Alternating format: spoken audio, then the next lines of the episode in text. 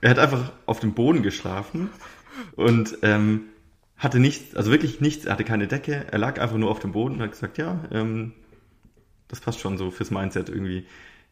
Ach, das Und- hat, äh, warte mal, hat er das nicht, Herr Kollege das nicht gemacht? Weiß ich gar nicht. Hast aber du ich das fand's mega krass. Kollege? Ich, Kollege, Kollege meinte, glaube ich, er hat ein Jahr lang einfach nur fürs Mindset auf dem Boden geschlafen. Okay, das ist.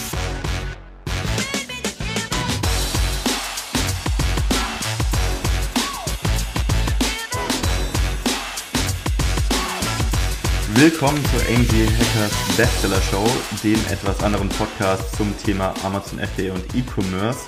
Und heute bin ich wieder am Start und habe den Philipp wieder mitgebracht. Wir besprechen heute ein sehr interessantes Thema, was, glaube ich, jeder Seller irgendwann mal auf dem Tisch haben wird oder sich sogar am Anfang diese Frage stellen wird. Aber zuerst mal, ähm, bevor wir zu diesem Thema kommen, Philipp, wie geht's dir? Moin, moin, Marc. Ich freue mich wieder hier dabei zu sein, mit dir zusammen das Thema heute zu besprechen.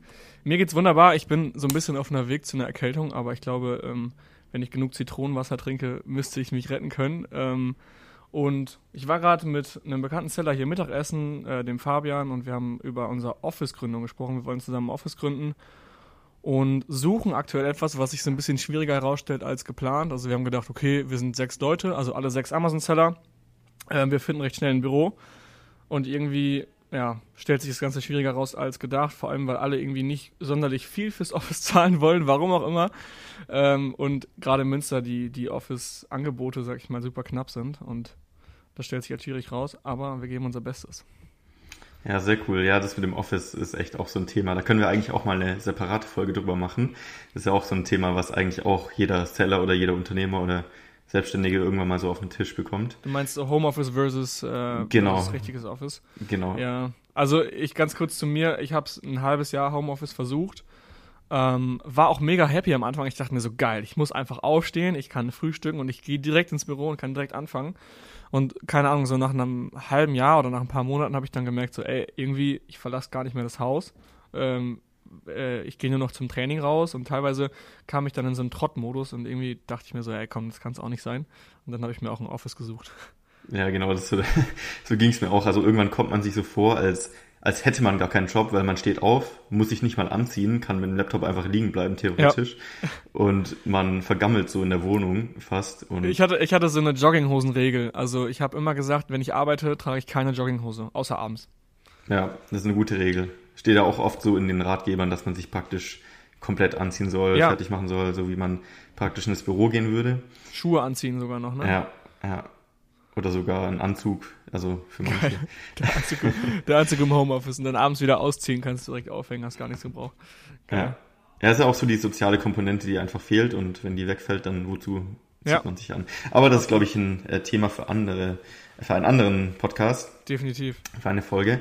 Ähm, ja, heute geht's um das Thema kleiner Seller, großer Seller und da spielt auch so das Thema einfach ähm, ja, Cashflow, Cashflow Brand versus Marke irgendwie mit rein und wie groß soll mein Unternehmen werden? Also sollte ich das am Anfang gleich irgendwie bestimmen oder ähm, kann ich das auf dem Weg entscheiden? Und ich glaube, die meisten fangen alle irgendwo an einem Punkt an und das ist wahrscheinlich so der Punkt, ich würde sagen Freiheit, finanzielle Freiheit und machen sich da, glaube ich, noch gar nicht so richtig Gedanken. Wie war das bei dir am Anfang? Hast du da schon dran gedacht oder war das ein Thema, was erst später bei dir gelandet ist? Ähm, bei mir war es erst später relevant. Vor allem, es gibt ja für jeden Menschen so zwei Motivationen. Es gibt ja entweder weg von oder hinzu, also eine hinzu-Motivation oder eine weg von Motivation.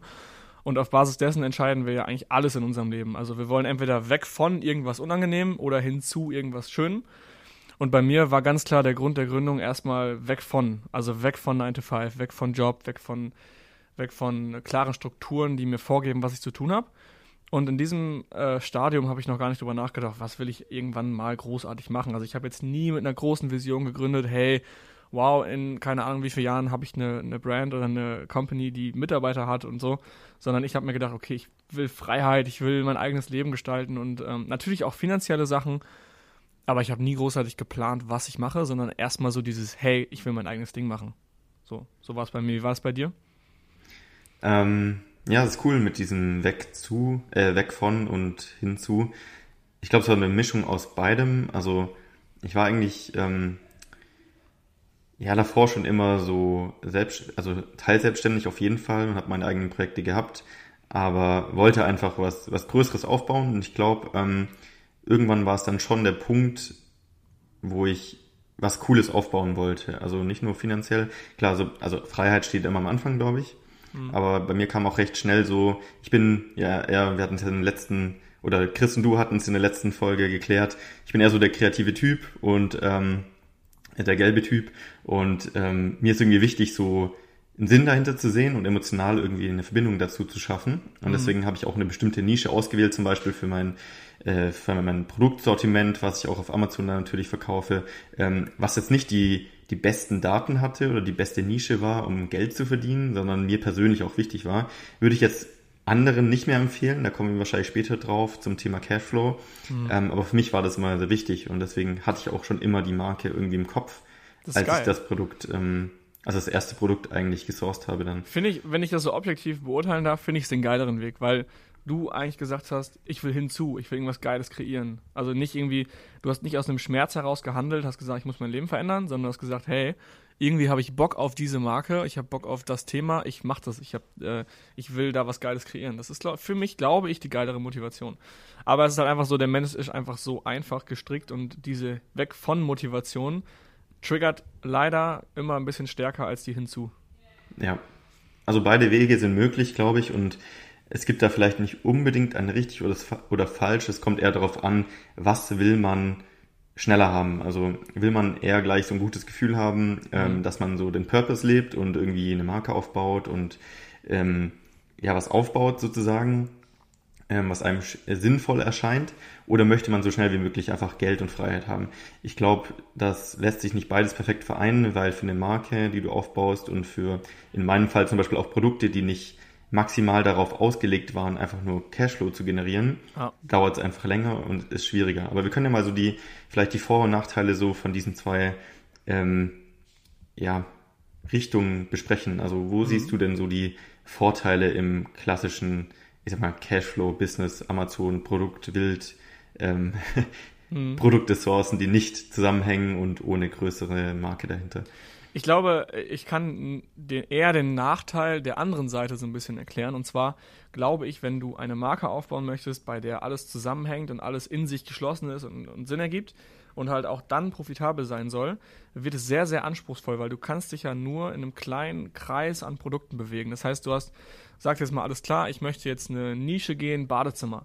Dann baue ich eine geile Badezimmer-Brand auf. Oder zum Beispiel WMF, Küchenartikel die sagen, alles klar, wir bauen in dieser Marke, äh, in dieser Nische eine Brand auf und alles andere schneide ich ja in diesem Fall schon raus. Das heißt, ich muss mir da in dieser Nische die Goldnuggets raussuchen. Und da gibt es ja, ist ja logisch, weniger Goldnuggets, als wenn ich den ganzen Markt als solches sehe. Und ich glaube, das ist einfach so der, der, der Nachteil der Brand. Ähm, der, jetzt habe ich den Faden verloren.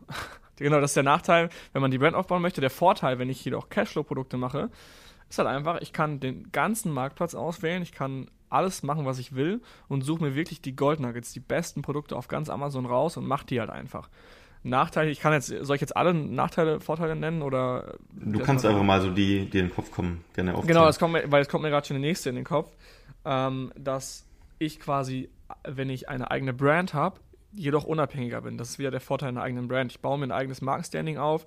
Ich kann geiler einen eigenen Shop launchen. Ich kann äh, mich eigenständiger bewegen und zum Beispiel auch in den, äh, den Off Offline-Markt gehen. Und wenn ich halt mir die Goldnuggets bei Amazon raussuche, ist es schwer, darüber einen Shop zu machen. Also dann habe ich halt irgendwie einen Shop mit fünf Produkten. Das eine ist ein Blumentopf, das andere ist, äh, keine Ahnung, eine Kräuterschere und das nächste ist irgendwie ein Gartenstuhl oder so. Und das, da gibt der, der Shop ja keinen Sinn. Wenn ich jedoch alle Produkte aus einer Nische habe, kann ich direkt einen eigenen Shop machen und kann mich halt auch eben von Amazon unabhängig machen. Das ist, glaube ich, auch ein, ein wesentlicher Vorteil. Ja, also es ist wesentlich schwerer, ähm, Produkte zu finden, wie du sagst, die wirklich gewinnbringend und sinnvoll sind als aus, aus Cashflow-Sicht für die Marke. Mhm. Also mir ist es damals sehr schwer gefallen, als kurzes Beispiel, ich hatte ähm, drei Produkte direkt am Anfang, die super geil gelaufen sind.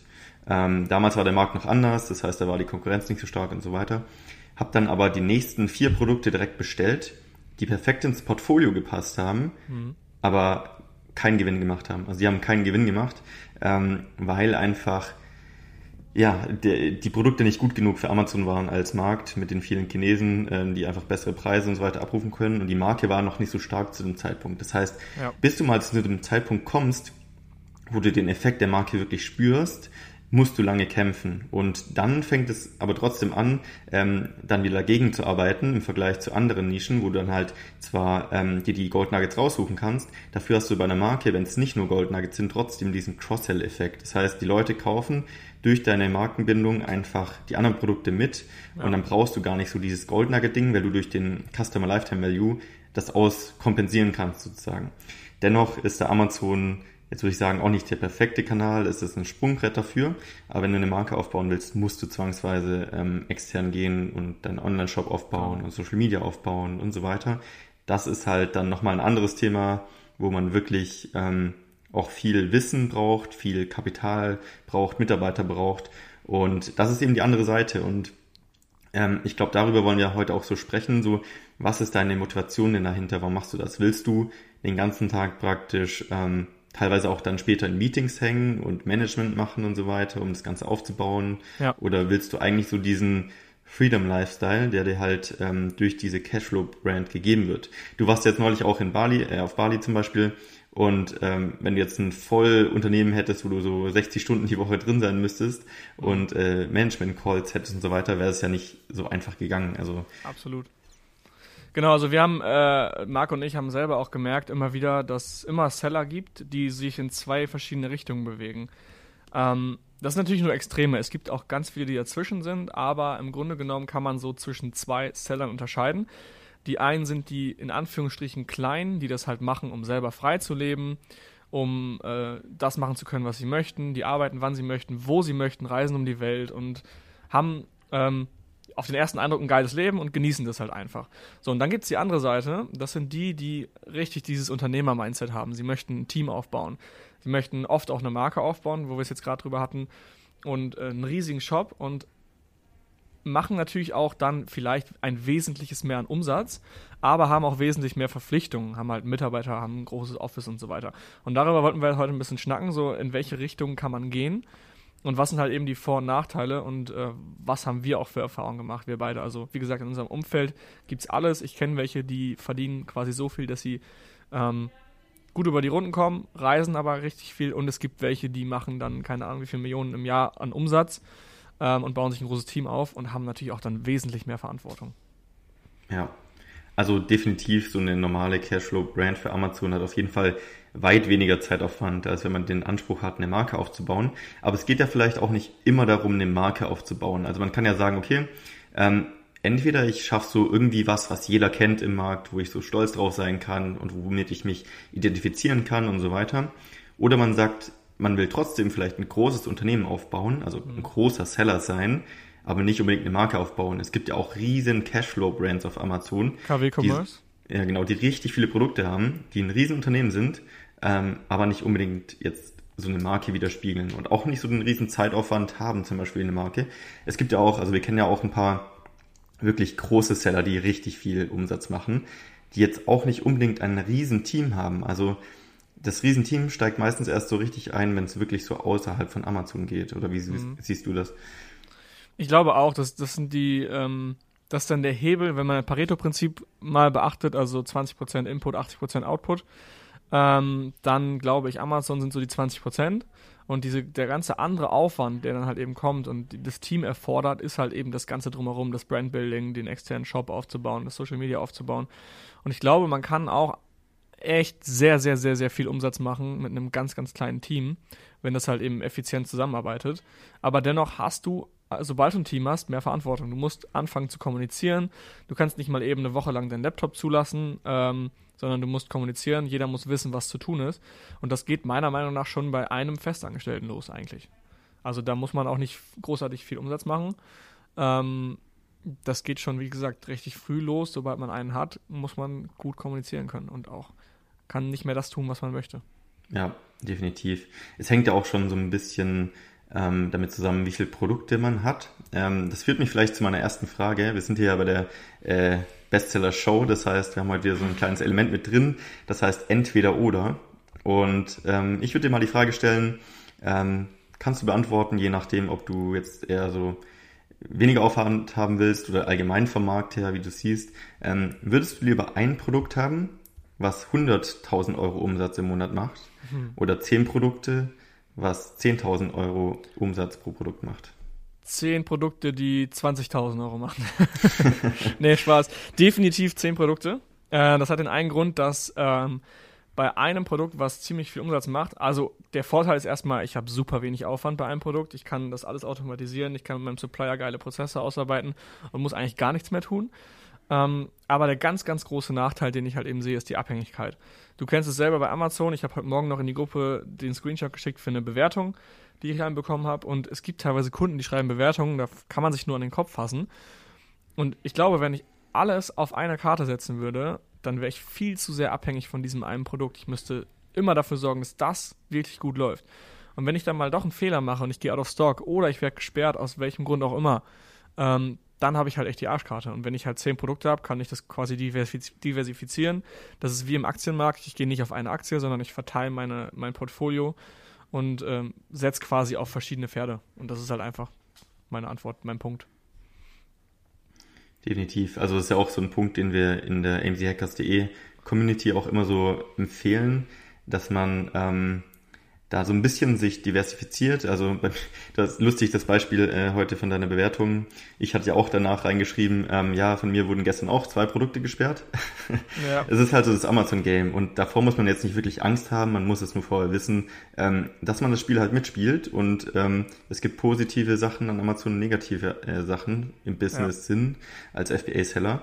Und wenn man sich aber dann gut aufgestellt hat, dann ist das ja kein Problem. Also ich habe dann halt trotzdem noch irgendwie acht Produkte online. Ähm, aber wenn man da halt dann das Pferd nur auf ein Pferd setzt sozusagen, ähm, kann das schon mal schief gehen. Deswegen sehe ich genauso auf jeden Fall. Das ist ja auch definitiv, wenn man zum Beispiel jetzt bei Dragonflip äh, einen Verkauf eines Unternehmens plant, muss man glaube ich auch angeben, wie viel Prozent ein Produkt ausmacht am Umsatz. Also gibt es ein Produkt, das mehr als 50 Prozent des Umsatzes ausmacht. Und wenn dem so ist, ist meines Wissens nach der Verkaufspreis auch wesentlich geringer, weil halt eben klar ist, das Risiko oder die ganze Verantwortung ist einem Produkt, äh, liegt einem Produkt zugrunde. Und wenn das nicht mehr da ist, dann fehlt ein ganz, ganz großes Stück. Und das ist halt auch eben bei Apple das, der Fall gewesen. Apple hat den Großteil des Umsatzes halt mit dem iPhone gemacht und hat es, glaube ich, jetzt über die Jahre halt geschafft, es zu verteilen, weil einfach zu sehr, zu viel von dem iPhone abhing. Ja, auf jeden ja. Fall.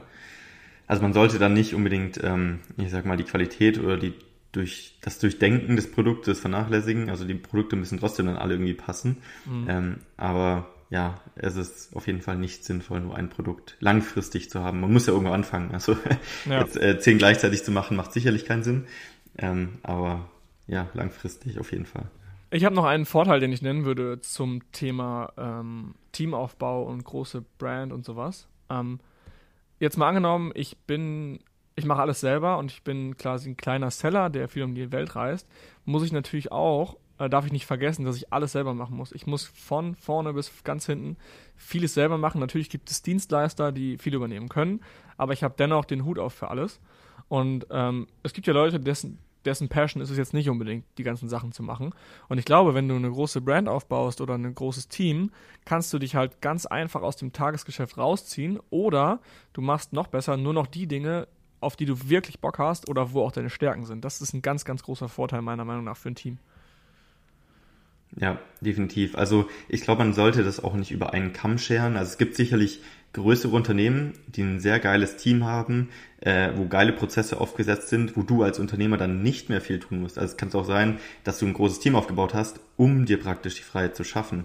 Ja. Aber vielleicht nicht mit der Motivation, die größte Marke aufzubauen, sondern mit der Motivation, die die meiste Zeit zu verschaffen, ähm, ist auch eine Möglichkeit. Also man kann das nicht so ganz genau trennen. Das ist ja sehr individuell eigentlich. Genau, was die Arbeitszeit angeht, ja. Die Verantwortung ist dann wiederum halt trotzdem da. Ja, definitiv. Dass ich quasi, sobald ich ein Team habe, ähm, sobald ich fünf Mitarbeiter habe, muss der Umsatz reinkommen, ich muss die Menschen bezahlen und äh, muss sie halten können. Und dementsprechend habe ich Verantwortung. Aber das sollte sowieso, äh, der Umsatz sollte sowieso reinkommen. Das ist ja, denke ich mal, die Grundmotivation, die ganz, ganz oben stehen sollte. Äh, von daher sollte das eigentlich auch kein relevanter Punkt sein, weil der Umsatz soll reinkommen und der Gewinn natürlich auch. Was denkst du denn, wann sollte man diese Entscheidung treffen? Ist das was, das man gleich treffen kann oder sollte man erstmal ähm, anfangen zu verkaufen und dann so ein bisschen in sich reinhören und zu schauen, wie arbeite ich denn täglich, gefällt mir das, wo will ich das hin? Ist, das ist schwer. Ich glaube, also das erste Produkt kann ja erstmal egal sein, weil ich kann ja dann quasi nachträglich immer noch entscheiden, ob ich weiter in die Nische gehe oder nicht.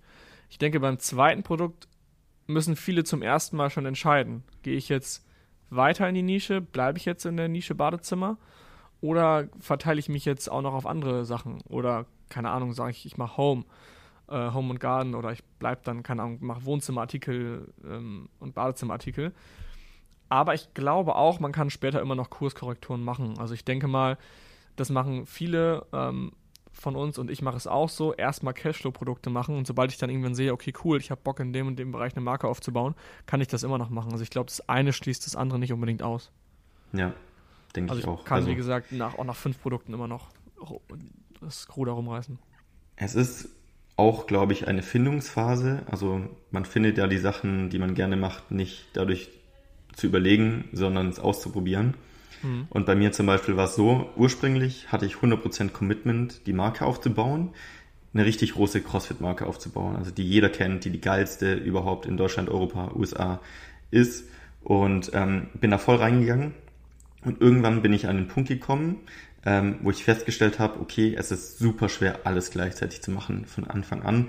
Also gleichzeitig versuchen, Cashflow zu bekommen, ähm, auf Amazon zu verkaufen, einen Online-Shop zu haben, Social Media zu bespielen, geilen Content zu produzieren, ähm, Ads zu schalten, alles mhm. komplett. Ähm, weil man am Anfang den Cashflow noch nicht hat, kannst du dir ja noch nicht direkt sofort ein riesen Team aufbauen.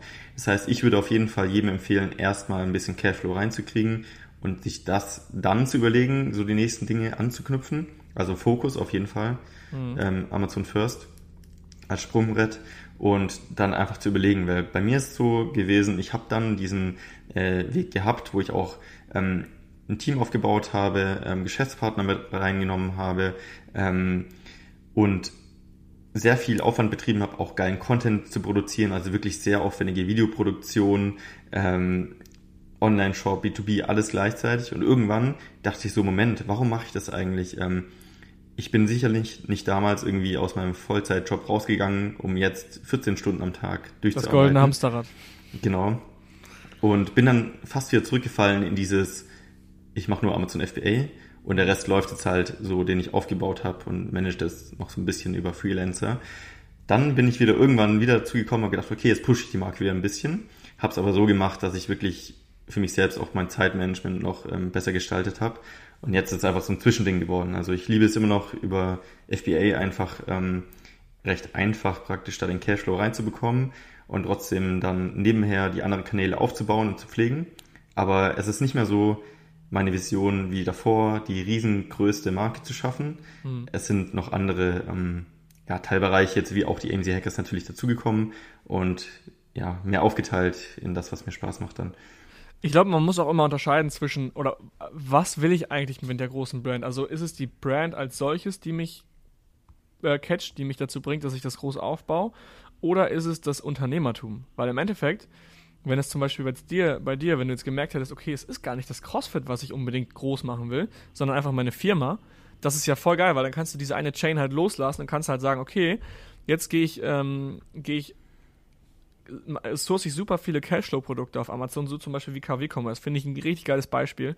Die machen halt super viele Produkte aus allen möglichen Nischen auf Amazon, bauen trotzdem eine riesen Company auf und bauen trotzdem ein riesiges Ding. Man muss ja nicht unbedingt sagen, okay, ich will jetzt unbedingt diese eine Brand, weil CrossFit mich so krass catcht, sondern vielleicht das Unternehmertum an sich. Und wenn ich das rausgefiltert habe, dass es nur das Unternehmertum ist, dann bin ich freier und kann halt auch das Produkt einfach machen, auf das ich gerade Bock habe. Oder halt auf das, bei dem ich denke, okay, da läuft viel Umsatz auf Amazon. Ja, definitiv. Also ich glaube auch, es ist definitiv möglich, so mit ähm, der Passion-Richtung, sage ich mal, an, an ähm, ja, Nische oder äh, Marke sehr viel Geld zu verdienen oder viel Umsatz zu machen. Tendenziell glaube ich aber, ist es einfacher, wenn man erstmal wirklich den Fokus auf Cashflow setzt. Ja. Deswegen hatte ich mir auch noch eine Frage aufgeschrieben. Ähm, ich glaube, ich kenne mal dir die Antwort, aber ich würde sie trotzdem mal gerne stellen. Ähm, Würdest du lieber, ähm, wenn du jetzt praktisch so die Marke hättest, wo du sagst, das wäre so das, was ich irgendwie voll gerne der Welt hinterlassen will oder so eine Marke, die mir richtig Bock machen würde, ähm, die komplett durchziehen und dafür nur 10.000 Euro Gewinn im Monat machen? Oder würdest du lieber so die ultra undercover Cashflow Brand haben auf Amazon, die dann vielleicht 100.000 Euro äh, im Monat Gewinn macht, aber niemand kennt, also niemand versteht, was du machst, niemand weiß, was du machst, aber die andere Marke ist so bekannt, dass du praktisch ähm, in deiner Nische rumlaufen kannst und jeder feiert, feiert, feiert deine Produkte. Also ich, bei mir zum Beispiel, finde es halt geil, wenn ich in eine CrossFit-Box komme und ich sehe meine eigenen Produkte bei den anderen, mhm. die die voll feiern und ich frage die dann, hey, wie findet ihr die? Die wissen ja nicht, dass ich die verkaufe ähm, und die sagen mir dann ehrlich, was sie drüber denken und die feiern das voll. Dann ist es so ein geiles Gefühl, was man halt jetzt nicht durch irgendwie eine Cashflow-Brand bekommen könnte mhm. wahrscheinlich. Ähm, deswegen mal so die, die Frage an dich. Boah, das ist eine geile Frage und ich, ich, du hast mich jetzt gerade erst als du die Frage gestellt hast, war ich direkt überzeugt, okay, nee, ich wäre eher so der Underdog, der, der viel Umsatz macht und wo keiner wirklich weiß, was geht. Weil ich bin jetzt auch nicht so gelb, wer hört euch den Podcast zu den Persönlichkeitsfarben an, ich bin nicht so gelb-rot, dass ich jetzt da äh, Anerkennung für brauche oder dass jeder wissen muss, was ich mache.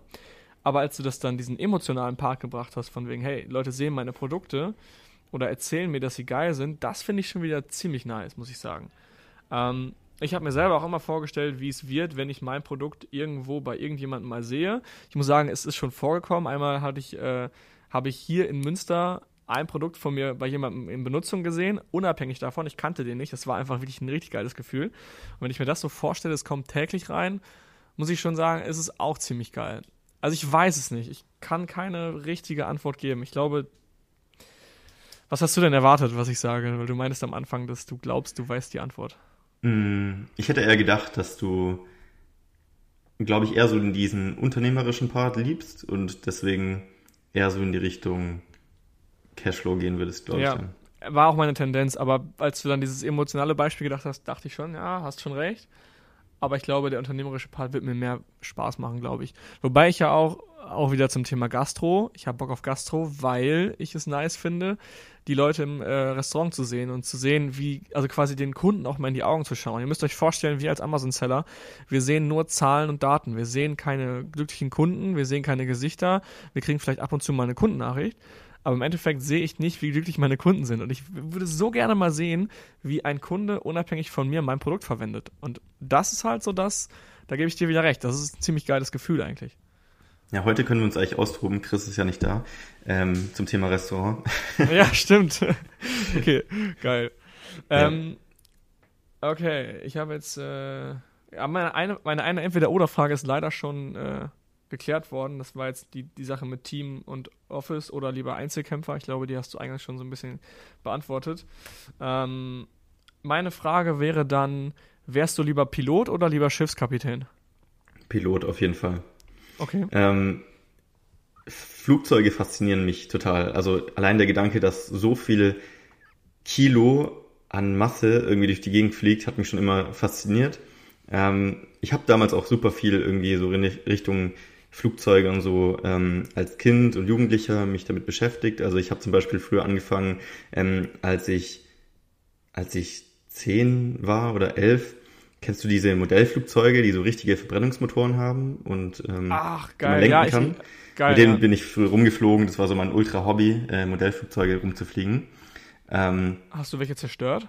Ja, ich habe. Das war immer so mein, meine Horrorvorstellung, wenn ich das Ding einmal losfliege, geht's kaputt. Meins auch damals und zwar auch, äh, ich war ja recht jung, so voll der dramatische Tag für mich, weil die Fernsteuerung ist praktisch einfach ausgefallen und das Flugzeug ist einfach no gnadenlos in den Boden gerammt. Und ich habe das ja, man baut das ja selbst zusammen. Also ich habe das ja irgendwie über zwei Monate im Keller mit meinem Dad zusammen aufgebaut, Scheiße. so jeden Abend dran gebastelt. Ich bin abends immer runtergelaufen, habe das Flugzeug angeschaut und mich voll gefreut und so. Und als es dann abgestürzt ist, war ich echt traurig. Wie alt warst du? Ähm, ich weiß nicht, elf, glaube ich, sowas oh, um den Dreh. Das ist krass.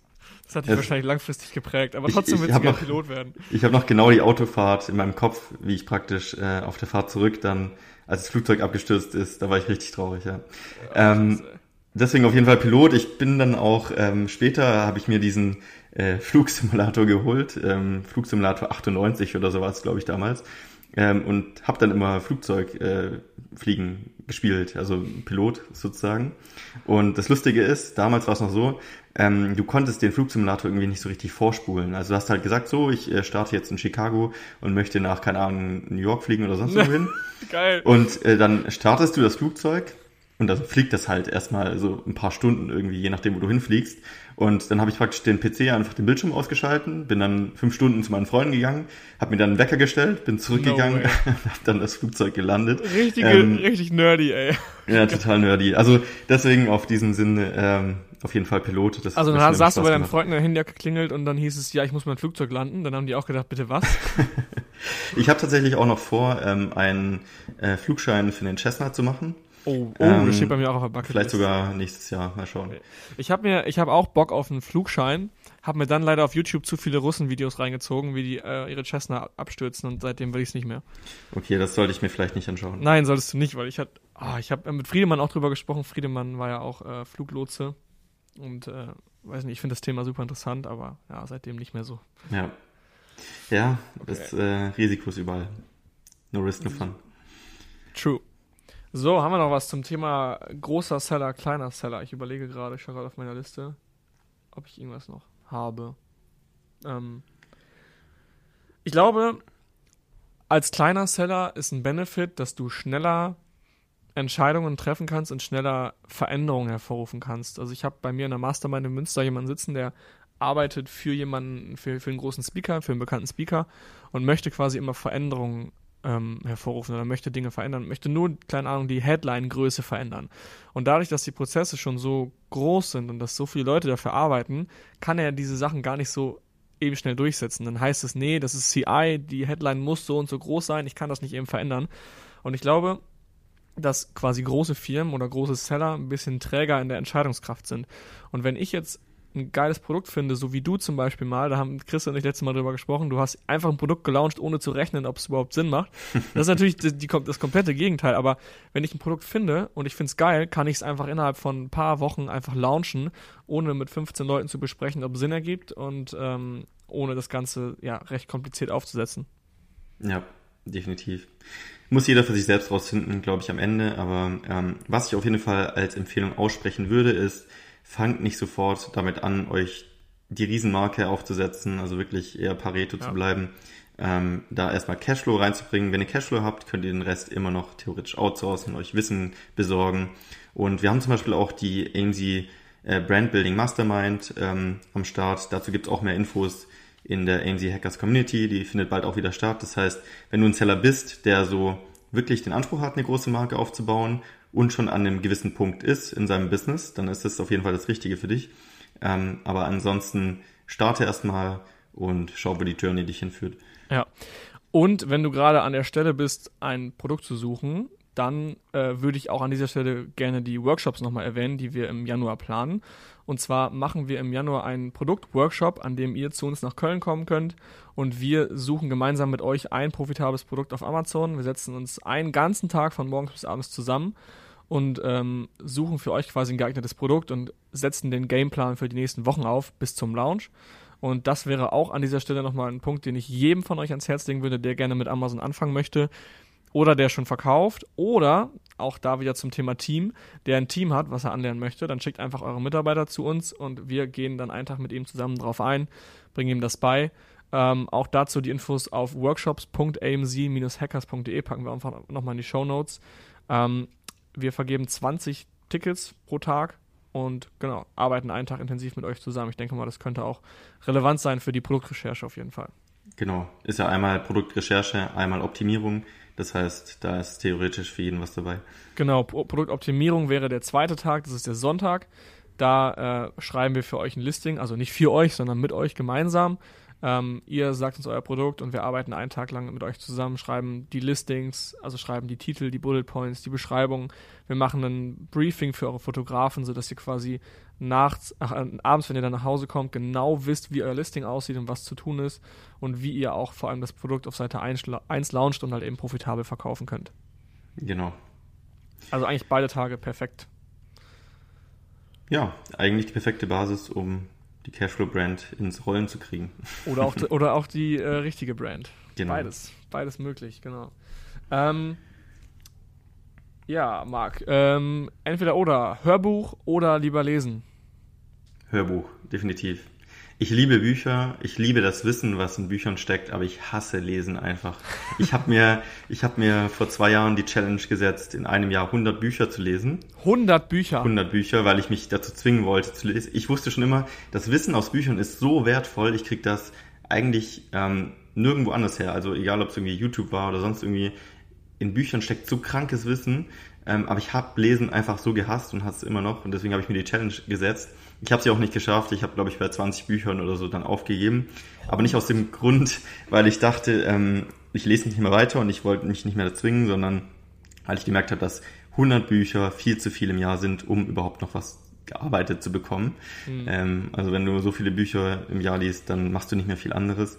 Ähm, deswegen definitiv Hörbuch. Das kann ich auch machen, wenn ich im Sport bin, wenn ich irgendwie sonst irgendwo bin. Ich mag es eigentlich schon gern, mir Notizen zu machen, während ich mhm. ein Buch lese oder ein Hörbuch höre. Ähm, aber es ist wesentlich angenehmer für mich. Also wesentlich einfacher und ich schaffe es einfach mehr zu hören. Krass, ey, 100 Bücher. Also ich bin auch nicht so der Fan von diesem jede Woche ein Buch oder 100 Bücher. Also das, das finde ich einfach zu krass, weil ich denke mir so, hey, wenn ich mir jetzt überlege, ich lese 100 Bücher, das erste Buch, was du im Jahr gelesen hast und bist beim, beim 74. Ich schwöre dir, du weißt ja nicht mehr, mehr, was im ersten da irgendwie vorkam. Also zumindest nicht mehr so genau. Und ich glaube, da kannst du besser ein, ein Buch fünfmal lesen und hast halt dann immer die Informationen wirklich richtig drin oder zumindest zweimal. Zweimal, finde ich, macht immer Sinn. Aber 100, ey, das ist, glaube ich, eher so Quantität vor, vor Qualität. Also da. Du kannst ja gar nicht umsetzen. Wenn du Sachen genau, liest, du, kannst, du hast ja. ja gar nicht die Zeit, die Sachen umzusetzen. Genau. Also was ich schon gemacht habe, ich habe mir praktisch so ein bisschen äh, beigebracht, wie äh, Fast Reading geht. Also ähm, praktisch Bücher nicht zu überfliegen, aber sehr schnell zu lesen und praktisch mhm. die Teile bloß rauszunehmen, die für einen relevant sind. Also wenn es irgendwo ein Buch, irgendwie eine Biografie vorne drin war, die habe ich komplett geskippt einfach, habe die Themen rausgesucht, die für mich interessant sind die so schnell wie möglich so mit diesem Fast Reading durchgelesen, Notizen gemacht und dann praktisch das Buch damit abgeschlossen. Mhm. Also jetzt nicht jedes Wort, jeden Satz dreimal gelesen und ganz genau drüber nachgedacht und so weiter. Aber ja, dennoch würde ich da eher wieder die goldene Mitte wählen und schauen, dass man die Bücher auch umsetzt. Wie ist es bei ja. dir? Ähm, bei mir war es im Wechsel. Ich habe das erste Jahr, glaube ich, nur Hörbücher gehört. Dann habe ich angefangen zu lesen. Jetzt ist es, glaube ich, eine, eine Mischung aus beidem. Ich finde, Podcast, ach sorry, Hörbücher finde ich geiler, habe aber leider den Nachteil, dass ich, wie, wie du auch schon meintest, ich fange immer sofort an, was anderes zu machen. Wenn ich ein Buch lese, hast du nur äh, das Buch in deinen zwei Händen und liest nur das Buch. Und sobald ich ein Hörbuch höre, kann ich nicht ruhig sitzen bleiben. Dann fange ich an, irgendwas zu machen und dadurch geht so ein bisschen mein Fokus verloren. Und ähm, das ist so der größte Nachteil bei Hörbüchern. Eigentlich höre ich echt gerne, vor allem auch beim Kochen, beim Autofahren. Eigentlich kann man es immer nebenbei machen aber dadurch fehlt so ein bisschen die Qualität und auch das Mitschreiben ist nicht so ganz einfach, mhm. weil man es halt einfach irgendwie immer nebenbei macht. Und bei Büchern, wie gesagt, ich setze den Fokus voll drauf und mache nichts anderes. Ist aber auch wieder der Nachteil, weil da musst du dir wirklich eine Stunde Zeit nehmen oder eine halbe Stunde, wo du nichts anderes machen kannst. Und das ist halt auch wieder so ein Ding, was man dann lernen muss, ne? Ja, es müssten, also leicht verdauliche Bücher gehen wesentlich einfacher als ganz detaillierte Fachbücher mit Formeln oder sonst irgendwas. Ja. Also die als Hörbuch ist dann schon. Big Five for Life kann ich empfehlen, gibt es als Hörbuch auch. Das ist so ein typisches ja. Buch, wo ich sage, hey, das ist einfach zu verdauen. Es ist mit einer geilen Story verpackt und irgendwie trotzdem bringt es einem so krass zum Nachdenken. Und das finde ich richtig cool. Genau, die Bücher, die so eine geile Story haben, die schöne Bilder malen im Kopf, so die ja. sind eigentlich die, die besten. Ist so. Okay, so. eine Frage für dich. Ähm, die ist jetzt nicht sehr sinnvoll, würde ich sagen, aber falls man mal in die Situation kommt, wer weiß, ähm, könnte, könnte man ja die Entscheidung dann schon abgenommen also bekommen haben. Also weniger sinnvoll als die Pilotenfrage? Definitiv, ja. ähm, würdest du lieber mit Handschellen oder mit einem Helm aufschlafen? Hm. Also, ich kenne eine Story, bei der jemand schlafgewandelt ist und beim Schlafwandeln aus dem Fenster gesprungen ist. Kein Scherz. Kein Scherz. Und ich glaube, in dem Fall hätte ich gerne einen Helm auf, aber Schlafwandel nicht. Ey, ist eigentlich voll geil. Wenn du einen Helm auf hast, so, dann, aber ähm, derjenige hat sich, glaub, ich glaube, das Bein nur gebrochen oder so, aber ist eine krasse Story. Und ähm, dann hätte ich den Helm lieber, aber ich glaube, ich würde mit Handschellen schlafen. Das oder er, hart, er, er, kettet sich praktisch oder er fesselt ja, sich oh, damit ans Bett. Also. Kettet dich ans Bett, ja. Nee, ich würde safe die Handschellen nehmen, weil ich denke, dann bin ich, äh, bin ich, ja, bin ich sicherer und es ist bequemer irgendwie. Ich bin so ein Kopfkissen-Typ. Ja. ist, äh, ich habe ja im ersten Podcast hast du mich, glaube ich, irgendwie auf Handschellen auch angesprochen. Du hast so einen kleinen Hand Handschellen-Tick, glaube ich. Ja, könnte sein, wer weiß. Vielleicht. Ähm, ich musste den Umsatz, glaube ich, von den, von den Plüschhandschellen auf Richtig, Amazon, äh, richtig, ja. Tippen. Kann man sich gerne nochmal anhören. Die Folge war geil. Ist auch lustig ähm, mit dem Kopfkissen. Ähm, ich hatte ja am Wochenende hier äh, ein paar Leute da und der, der Dennis war ja auch da. Ja. Und ähm, er hat, ich hatte ihm praktisch extra eine aufblasbare Matratze vorbereitet, die aber noch nicht aufgeblasen war. Und er meinte, nee, ähm, alles ich gut. Auf dem Boden. Ich schlafe auf dem Boden. Meinte jetzt zu mir auch schon mal, Junge Dennis. Er hat einfach auf dem Boden geschlafen und ähm, hatte nichts, also wirklich nichts, er hatte keine Decke, er lag einfach nur auf dem Boden und hat gesagt, ja, ähm, das passt schon so fürs Mindset irgendwie. Ach, das und, hat, äh, warte mal, hat er das nicht, Herr Kollege das nicht gemacht? Weiß ich gar nicht. Hast aber ich fand's mega krass. Kollege, Kollege meinte, glaube ich, er hat ein Jahr lang einfach nur fürs Mindset auf dem Boden geschlafen. okay, das ist krass. Dann hat er das daher, jetzt ergibt Sinn, okay, krass. Könnte sein, könnte sein, ja. Also ich fand's mega faszinierend, also. Ja, dann dusche ich lieber kalt. Ja. Dann schlafe ich lieber im warmen Bett, aber äh, auch ohne Kopfkissen? Ohne Komplett. Kopfkissen? Also ich hatte ihm ja, ich hatte ihm ja diese Matratze hingelegt und das ist so eine Matratze, die kann man äh, also per Strom praktisch anschließen und dann bläst die sich selber auf. Und deswegen ist vorne ja so ein Kasten dran irgendwie so für den Aufblasmotor. Ja. Und das hat er teilweise so ein bisschen als Kopfkissen genutzt, hat er gemeint was halt auch, also einfach ein Stück Plastik ist sozusagen. Geil, ey. Und ähm, die Heizung hat halt noch nicht so richtig funktioniert hier und es war mega kalt nachts. Und er meinte auch, das Schlimmste war die Kälte äh, tatsächlich. Also, also, hat er sich am nächsten Tag schon so ein bisschen beschwert. Also was heißt beschwert? Er also vor sich selber, er hat gesagt, es war doch schon nicht so. Also du kennst ja Dennis, er ist immer super happy und immer positiv. Ja. Also ja, ne, einfach, kein, kein Ding für mich, ich mach das gerne. War einfach easy. Ähm, sah glücklich aus, aber. Dennis, glaub, falls du das hörst, klär uns mal bitte auf, äh, warum du das machst und ähm, verkauf uns das mal, warum wir das auch machen sollten. Ja, vielleicht kann man das äh, mal testen vielleicht, und berichten. Vielleicht liegen wir alle so, äh, nächstes Mal, wenn wir unterwegs sind in Hamburg, legen wir uns alle auf den Boden. Ja, Apropos wir Hamburg, wir sind äh, am Wochenende in Hamburg und haben ein AMZ Hackers Meetup, bei dem wir uns alle treffen mit den Mitgliedern äh, uns austauschen einen ganzen Abend. Wir trinken zusammen, wir machen uns einen richtig geilen Abend. Vielleicht ziehen wir noch weiter danach. Letztes Mal haben wir es ja versucht in Frankfurt, haben leider keinen geeigneten Club gefunden, zu dem wir gehen konnten. Aber ich freue mich richtig auf das Wochenende, richtig auf den Abend mit äh, den ganzen Mitgliedern von uns und freue mich auf jeden Fall auf geile Gespräche.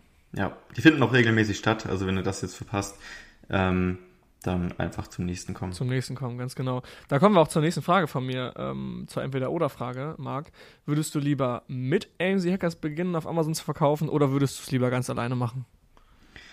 Ja, das ist keine schwere Frage, ähm, weil äh, ich ja AMC Hackers mitgestalte und ich weiß, dass ähm, es sehr wichtig ist, ein gutes Netzwerk zu haben. Das ist, glaube ich, eines der wichtigsten Learnings, die ich so in meinem Leben zum Thema Unternehmertum hatte das Netzwerk ist sehr wichtig und spart einem viel Zeit, viele Fehler. Und deswegen ist das logisch, dass jeder ja. Amazon-Seller auf jeden Fall da mal vorbeischauen sollte. Vor allem ist das, finde ich, meiner Meinung nach auch eine Art Überholspur, ein Netzwerk zu haben. Also jetzt äh, generell ein gutes Netzwerk zu haben, weil du kannst einfach, ich sag's immer wieder, du hast eine Frage. Also wie oft klingelt mein Handy oder klingeln unsere Gruppen, die wir haben, äh, in denen wir alle tätig sind. Also wir haben auch verschiedene WhatsApp-Gruppen und so weiter. Und wie oft kommt da eine Frage oder können wir eine Frage reinstellen und wie oft kommt dann eine Antwort in einer Qualität? Das ist wirklich krass. Und ähm, das ist einfach wirklich ein Gamechanger, wenn man Leute um sich rum hat, die man fragen kann und wo man auch geile Antworten bekommt. Das ist nämlich immer so ein bisschen das Problem in diesen, es gibt ja so riesige Facebook-Gruppen mit keine Ahnung wie viel tausenden Mitgliedern. Da fragt dann einer eine Frage, die für den anderen klar ist und dann wird da irgendwie werden da komisch ironische Antworten gegeben, die nicht weiterhelfen. Und das ist halt eben überhaupt nicht Sinn der Sache. Und deswegen liebe ich diese, dieses Netzwerk auch bei AMC Hackers mit einer Qualität, die einfach ziemlich, ziemlich geil ist, wo dann einfach geile Antworten kommen. Und ich schaue in die Gruppe rein, sehe eine Frage von einem Mitglied und ich sehe schon, dass drei unserer anderen Mitglieder da so eine extrem gute ähm, Antwort gegeben haben. Schau dort nochmal an Jan Köninger. Danke für dein, äh, deine aktiven Posts und ähm, sowas ist einfach das, was wirklich richtig geil ist und was auf jeden Fall auch zählt. Ja, macht doch einfach Bock. Also wir hatten ja vor das Thema kurz angeschnitten, so ähm, Homeoffice, Office und sozialer Aspekt. Und mir persönlich hat früher, also am Anfang habe ich es gefeiert, so zu Hause zu sein, zu arbeiten, keine Verpflichtung zu haben, nicht die Kollegen zu sehen. Aber trotzdem, es fehlt einem irgendwann dieser soziale Aspekt, einfach mit anderen Menschen zu interagieren. Und wenn du halt alleine deine Cashflow-Brand aufbaust irgendwie, ähm, kennen das die meisten, dass ja. man irgendwann einfach Bock hat, sich auszutauschen mit anderen, die das Gleiche machen. Und das ist nicht so easy, weil nicht in jeder Stadt gibt's irgendwie super viele Amazon-Seller und wenn nicht, dann, äh, oder wenn, dann kennt man sie nicht unbedingt. Und so kann man einfach geile Leute kennenlernen, ein geiles Netzwerk aufbauen, maximal nochmal äh, das Unternehmen nach vorne bringen durch das Wissen. Ja. Und, und vor allem also, das Geile ist, dass wir nicht nur offline machen, äh, online machen, sorry, sondern auch als offline treffen, so wie jetzt in Hamburg. Dann lernst du die auch persönlich kennen und das ist einfach geil. Genau, das ist ja die Intention dahinter.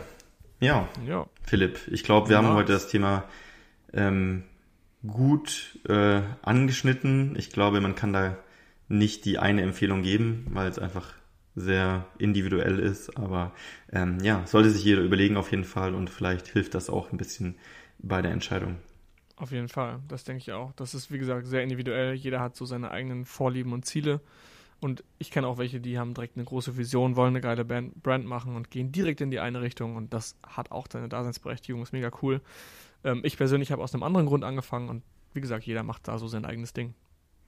Ja, cool. Ich denke, ja, damit sind wir am Ende angekommen. Außer du hast noch eine Entweder-Oder-Frage. Ähm, nö. Wir haben alle geklärt von mir, die ich an dich habe. Ich überlege mir nochmal für die nächste Folge nochmal welche. Alles klar. Gut, machen wir so. Ansonsten würde ich sagen. So, dann nochmal ein Shoutout. Äh, wie gesagt, schaut bei amesjackers.de vorbei. Äh, guckt mal in die Community rein. Wir machen das bis zum Ende des Jahres noch mit dem 1 Euro. Also ihr könnt für 1 Euro 14 Tage lang reinschauen. Könnt bei jedem, bei allem teilnehmen, worauf ihr gerade Lust habt. Wenn ihr schnell genug seid, könnt ihr sogar vor dem Wochenende noch euch äh, eine Mitgliedschaft holen für einen Euro und könnt am Wochenende mit nach Hamburg kommen, falls ihr Lust habt, uns persönlich auch mal kennenzulernen, mit uns zu schnacken. Ähm, und ansonsten, wie gesagt, wenn ihr kurz vorm Anfang steht oder auch schon verkauft, kann ich euch die Workshops ans Herz legen. Auch hier nochmal die Info in den Show Notes. Ähm, wir freuen, auf, freuen uns darauf, euch persönlich da zu helfen in Köln und mit euch zusammenzuarbeiten. Ja, also ist für jeden, für jeden was dabei. Ähm, es kommen auch noch ein paar coole Sachen äh, in Zukunft. Ähm, vielleicht mal so die Stichwörter äh, Vocation noch in den Raum geworfen. Ja, da freue ich mich schon besonders drauf. Also das äh, sollte man sich mal Geil. anschauen, auf jeden Fall. Ja, Mann, da habe ich richtig Bock drauf. Cool, Philipp. Dann äh, freut mich heute wieder mit dir gequatscht zu haben. Wir sehen uns ja am Wochenende auf jeden Fall in Hamburg. Genau. Und ich hoffe, die anderen auch. Alles klar. Ich wünsche dir einen schönen Abend. Ciao, ciao. Mach's Danke gut. dir. Ciao, ciao.